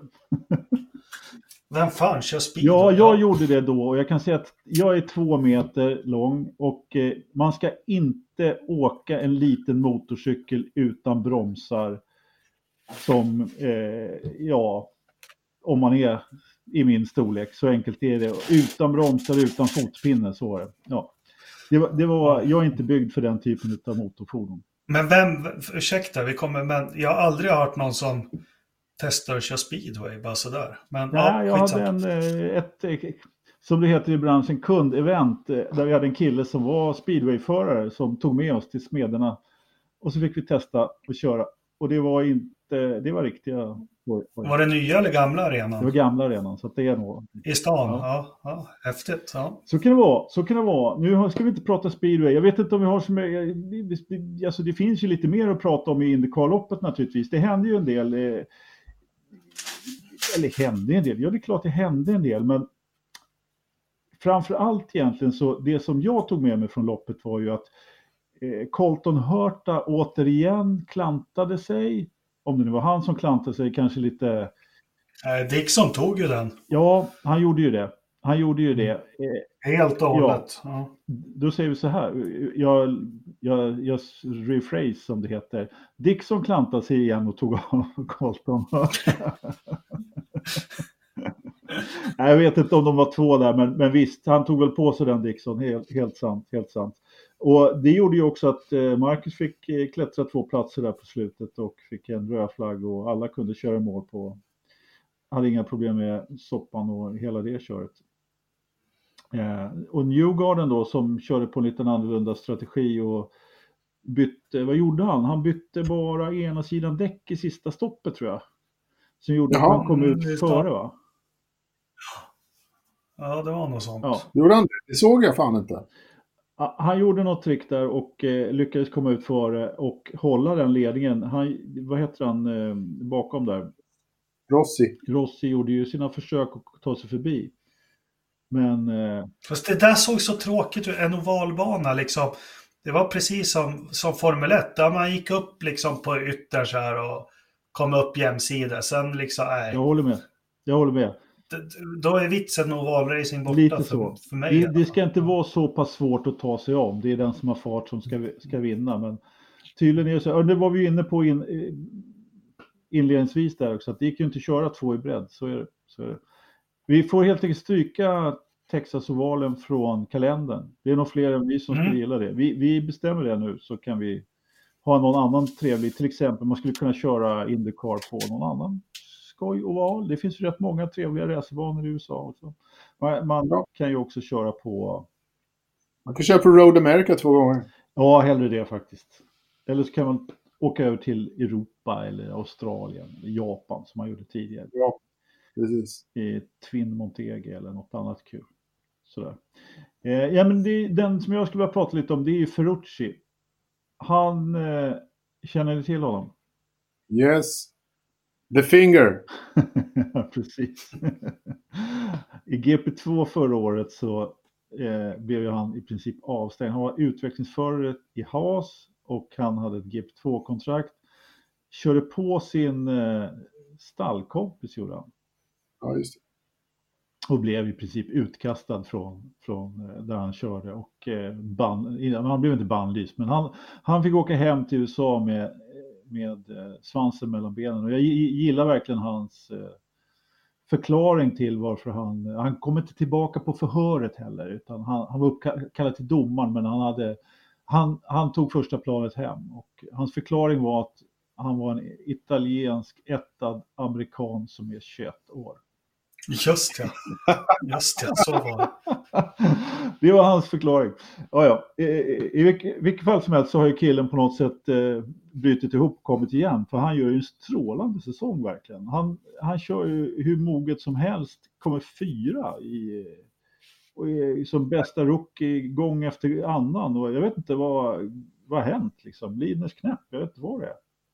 Jag tror att han har hittat rätt. Liksom. Han har hittat eh, rätt omgivning helt enkelt. Och, och verkligen så här, ja, han är, livet är gott liksom. Det var, det var inte hans grej att köra i Europa skulle jag säga. Jag vet inte fan. Han, han var ju mentalt liksom helt fel förra året. För sådär beter man sig inte om man vill, om man vill liksom finnas kvar i, i racingvärlden överhuvudtaget. Liksom. Men eh, han kan ju ratta en bil och, och han... Just nu kan han ju trivas som fan. Ja, verkligen. Det kan man lugnt säga. Jag tror han kommer få, han har haft lite svårare på, på stadsbanorna och lite sådär. Men verkar trivas riktigt bra på ovalerna. Han var ju bra med på Indo också. Så att, eh, ja, det ska bli kul att se faktiskt. Eh, ja, Road America kommer bli kul. Alltså, jag måste... Visst fanns det en kartförare som hette, hette han Nemo eller Memo Gidley? Memo Gidley eller något sånt? Kommer ni ihåg hans krasch på Road? Måste ju varit där, Road. Ja, var det någon han gled med efter sidan där, eller? Han körde in i tunneln. De var en tunnel. Ja, alltså... på ena fundamentet där. Mm. Ja. Ja. Fan, undrar hur det blev med honom. Ja du. Ja. Jag måste googla upp den kraschen, för den kommer jag ihåg. Den såg Det kanske var Ternström som kommenterade. nej. nej, det var, ja, nej, Memo Gidley, det var nog tidigare. Men han var ju, jag får mig att han var, han gick under benämningen Super Sub. Jag undrar om inte det var men han körde väl Ganassi? Ja. Target-bilen. Han, var, han var, gick under liksom, eh, för, för, att han hoppade in, både här och där, förare som hade blivit skadade, förare som fått sparken och både det ena och det andra. Han var där och hoppade in för fler, i flera olika stall. Och massor med. Han var den man ringde om man inte hade någon som skulle, kunde köra bilen på söndag. Liksom. Ja, här hittade han, 2001 var det. Mm. Eh, jag lägger ut den på Facebook-sidan. Men det måste ju Ternström kommenterat. Ja, jag kommer inte ihåg om det var... Ja, eller ja, 2001 var det nog Ternström. Eh, jag kommer inte ihåg om det var det året som jag var med, men, eh, han, men han kommenterade lite efter. Men jag tror det var ett uppehåll. Ja, ja. Jag har faktiskt... Ja, men han, han drar ju rakt in i ja. betongbron. Ja, ja. Jag har... Jag, har, jag försökte ju faktiskt googla fram någon liten kommentatorsnott med Ternström från SVT, men det finns absolut ingenting. Men det måste ju gå, att ta, gå till arkivet. Ja, jo, men då behöver man känna någon på SVTs arkiv också. Jag har tyvärr ja. inga sådana kontakter nu för tiden. Jag har haft, men inte nu. Eh, ja, jag vet inte. Ja. Ska vi prata mer Indycar? Vi hade en tråd på Facebook-forumet så vi pratade lite kostnader där ett, tidigare eh, som var ganska intressanta vilket gjorde att eh, det var eh, det blev en, eh, när man, när man, när man tog, la ihop siffrorna där så landade det någonstans på 10 miljoner dollar för en eh, styrning på ett år ungefär för att driva ett, eh, indy, en Indybil. Ja, det är bara att sälja mer pikétröjor så ja. har vi ett stall snart. Eller hur? Om ni swishar ja. pengar till Jakob så, så ser vi till att vi bygger ihop en bil. Nej, men det, det är ju också lite skillnaden på vad det vi har pratat om också flera gånger med Formel 1 och eh, dess eh, skenande kostnader och kostnadstak. Och, nej, vi behöver inte ta det den här gången. Eh, men det är trots allt lite intressant där att se vilken, vilken stor skillnad det är. En, ett Nascar-team är ungefär dubbelt så dyrt att driva då, också. Vilken, Va? Ja. En Nascar? Nascar är dubbelt så dyrt som en, som en Indybil en säsong enligt vad de här beräkningarna då, på ett ungefär. Hur fan kan det vara möjligt? Är det att det är så många lopp eller? Ja, ja i, alltså de kör ju 36 runder eller något sånt där så jag antar att det kostar betydligt mer. Både, både på det ena och det andra. definitivt. Ja, jag kan ingenting om kostnaderna rent, rent generellt, men det var ändå intressant att se hur, eh, hur, eh, hur pass, om man nu kan tycka att 10 miljoner är ändå moderat kostnad. Sådär. Eh, hur Jakob? Mm. Vad gör du? Han googlar. Nej, jag poddar. Ja, okay. ja, det blir bra. Ja. Vad skulle jag säga? jag kom helt av mig. Jakob sitter helt ointresserad och tittar ner i sin telefon och vi försöker hålla, försöka hålla ett samtal här. Men är jag? Nej, men jag lyssnar. Jag har så jävla... Okej, okay, jag får... Jag måste ju sitta så här som en ostbåge för jag har micken så jävla ja, lågt. Ja, det är lugnt. Äh, det är... Sen har jag inga nackmuskler ja, heller så det blir gamnacke. Ja, jag känner bara att det här avsnittet blev lite... Ja, det är förmodligen något av det bästa som vi har gjort. jag tycker det känns ja, det bra måste, Det måste vara det bästa jag. Jag känner att jag har kommit av mig ungefär tio gånger idag, idag. Men så kan det vara. Så kan det vara. Ja, vi går in på lite övrig motorsport. Eh, det känns ju helt fantastiskt. Du har väl sett precis allt som har körts i helgen, Christian? Jajamän, som vanligt har jag inte sett ett jävla skit. jag tänkte väl det. Jakob, du såg väl eh, W-series? Nej, jag såg bara Indycar och Formel 1. Jag har ett hus och jag har en familj och jag har barn och, och ridning och ja, så det blev bara Indycar och Formel 1. Vad sa du Christian? Och ursäkter har han också. Mass. Ja, fullt med ursäkter. Bara bortförklaringar och ursäkter. Ja, nej, men har, de, har tjejerna kört igen? Ja, de har kört igen på Misano. Emma Kimmelainen var sjuk igen. Hon fick inte köra. Vad är hon för sjuk då? Ja, men det är finnar, återigen. Det är deras sisu. Helt byggt folk. Ja, måste ja. vara så. Nej, hon fick inte köra för läkaren. Eh, sen, eh, och det var precis som vanligt. Jamie Chadwick vann och eh, Beate Visser kom tvåa. Nej, det var ju, jag vet inte, det var inte så intressant lopp faktiskt. Jag tittade på lite DTM på lördagen, det var inget, inte heller speciellt mycket. Ja, det var det ensam om har jag förstått. Ja, i, i hela ja, världen. i stort sett. Det var nog bara jag som tittade faktiskt. Jag kan berätta då för resten av världen att eh, det var, eh, vad heter han, Marco Wittman låg tok sist. Jag tror han, ja, han hade fått något fel på bilen så han eh, kvalade dåligt, eh, eller kvalade inte alls och startade sist. Gick in efter ett varv och bytte däck. Då kom en safety car, eh, så han lyckades stånga sig fram. Så han vann faktiskt från 18 startrutan. Det var rätt bra jobbat. Ja, det, det, men det var ett fullkomligt trist lopp. På Misan, det var ju på Misano-banan då som eh, där eh, Joel tog sin eh, premiärseger för i DTM. Han var ju han hade ingen vidare fart mitt i fältet någonstans. Dagen efter på söndagen så var det nytt lopp och eh, Marco Wittman han kom väl ungefär ett varv innan han blev avkörd. Tre bredd in i en kurva. Så. Så kan det vara. Ja. Det, det, det, var i alla fall eh, René Rast skulle väl ta hem det där om man inte fick lite punktering. Men nu fick eh, Nico Müller ta sin seger i alla fall. Det var ju eh, roligt. Men, eh, vad heter det? Jag ser någonstans att eh, Linus har väl också kört. Linus Lundqvist, har inte han varit ute och rullat på spa? Han har kört på spa. Han har kört på spa. Eh, två tävlingar till och med. Han eh, har ju tyvärr inte riktigt hittat, de har inte hittat farten i den där bilen. Hans alltså. stallkompis som Jack Doohan, han, han eh, har ju lite bättre fart, men de har ju några av de här, eh, ja nu tappar jag namn på stallen, men de är Red Bull, eh, de ser ut som små Red Bull-bilar eh, som går hur bra som helst. Ja, okej. Okay. Eh, två japaner. Men, och, Ridderstolpe, hade inte du fiskat upp någon ung svensk kille? Ja, jag hittade något, jag fick faktiskt, och tro mig nu, det här är sant. Jag fick en, ett poddavsnitt skickat till mig från min fru om någon liten svensk grabb som eh, har dragit till Italien och kör go-kart. Eh, han är 10 bast och flyttar från Piteå. Eh, jo, Joel Bergström, Bergqvist, någonting sånt där eh, heter han. Eh, podden finns på Spotify. Det är liksom, det är Sveriges Radio, Tendens. Jag kan lägga mm -hmm. länken på Acast och på Spotify på, på podden, mm. eh, på gruppen. Men 10 bast och flytta till Italien? 10 bast, flyttar till Italien, har bott där nu i ett år och eh, blivit upplockad av ett Formel 1-stall, icke namngivet Formel 1-stall, som en av eh, tre, fyra stycken killar i världen som får allt pröjsat och betalt. De, nu ska de satsa träning och lära dem kost, mental träning, bilkörning, liksom allting. Skolgången får han också fixat.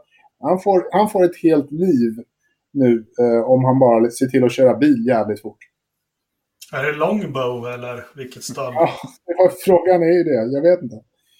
Ja, men vad häftigt. Var, varför har inte det här liksom skrivits i, i media eller något? Jag vet inte. PT.se, alltså Piteå Tidning har några mm. få artiklar om den här grabben. Liksom. Men det finns ju, han finns ju inte någon annanstans. Men han är ju otroligt eh, spännande story. Ska vi, ska vi bestämma oss för att nu, vi är etta på bollen nu. Vi följer honom. Ja, ja. Ridderstolpe, du får följa honom nu. Ja. Sätt dig på ett jävla plan till Parma eller vad det är de är och så... Givet. Alltså bo i Italien, det kan jag göra hur lätt som helst. Nej, men man kanske ska kolla. Det...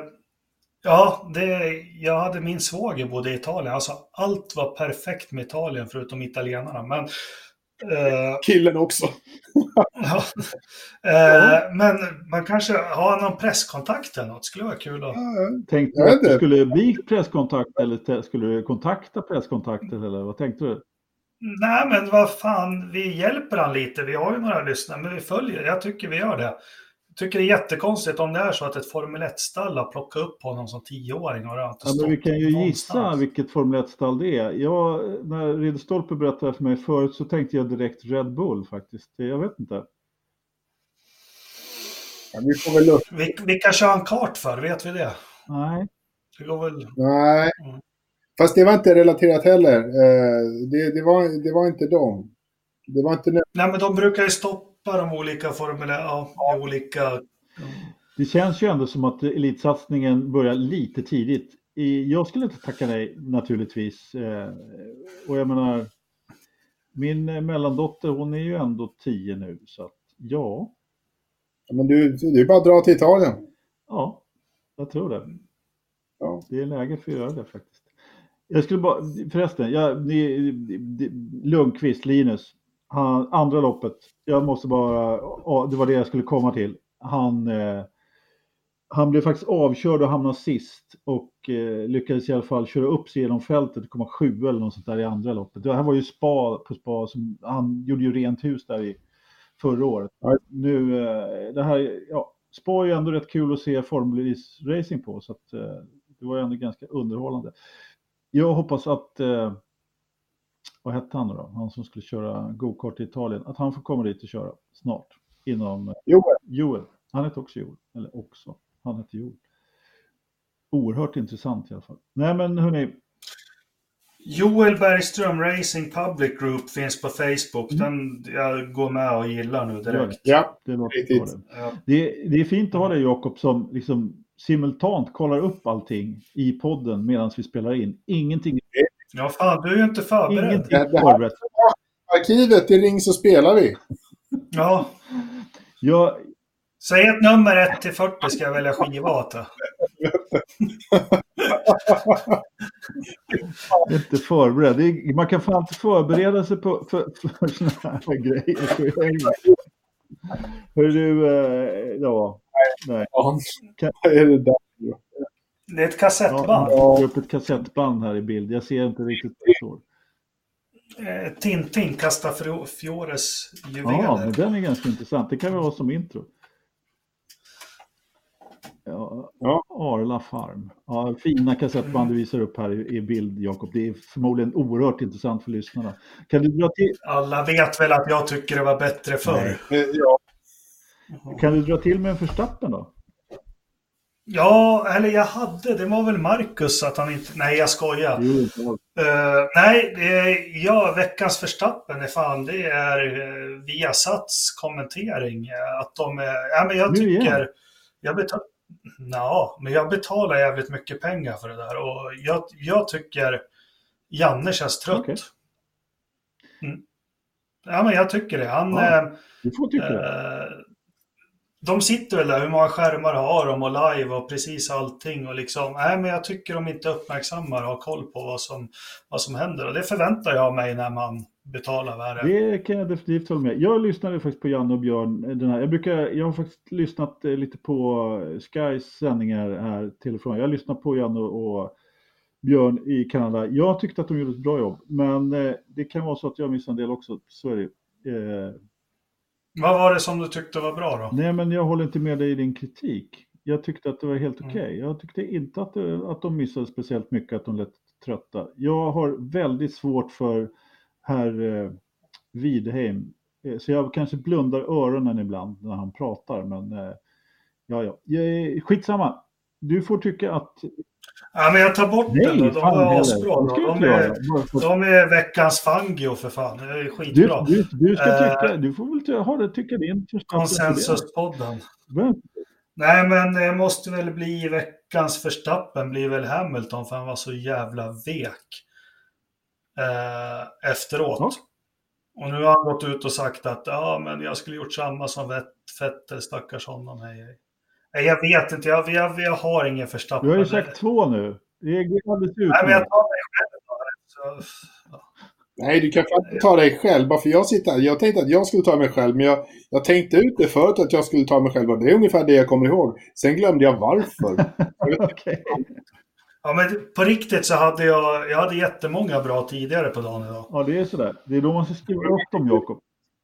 Ja, förlåt. Ja. Ja, förlåt. Har du något bra förstappen, Christian? Nej, jag har inte. Alltså, så här, det är, jag är ett oprofessionella FIA. Mm. Jag är störd på dem. De ska inte så här, butt out. Ja. Ja, Ja. ja, eh, vi fick ju något att snacka om i alla fall. Det var väl det enda positiva där. Min, Ja. min förstappen är ju naturligtvis Takuma Sato. Ja. Ja, såg ni vad han gjorde? Ja, han rammade Nick Heidfeldt i Österrike 2004, det kommer jag ihåg. En riktig T-bone. Ja, han gjorde samma sak idag, eller i lördags kväll, fast på depågubben. Ja, ja. Det var inte snyggt gjort. Nej, det var inte snyggt gjort. Han var, det, var, det, var en, det, var, det var en typisk Verstappen-manöver faktiskt. Måste jag säga. Ja. Hopp, japp, Rullebädda. hopp. Jaha, ska vi ta en liten observation från Grövelsjön eller vad säger ni? ja. Eller har du något mer att tillägga Jakob? Du brukar alltid komma in med ett nytt ämne så här i... Jag känner mig faktiskt att jag pratar för mycket då. Jag får väl be om ursäkt så här i slutet då. Jag, var, jag har sett fram det här, Idag har jag varit laddad. Jag har sett fram emot det här. Eh, Du får faktiskt prata hur mycket du vill Jakob, det är inga problem. Det är därför vi har den här podden. Det var ju du som startade den i princip. Så att, eh, Ja, jag är grundare. Ja, precis. Jag är väl lite medgrundare så att eh, du får, men du får orera fritt. Det och det är helt fritt. Det, är jag, det är jag som har 51 Ja, procent. precis. Christian Mm. är, är 9 procenten. Vad säger du? Nej, han har 40. Jaha. Han kommer med en, Visst, va? en låt va? Rich. Ja. Jag har sponsrat upp det här haket som fan. Ja.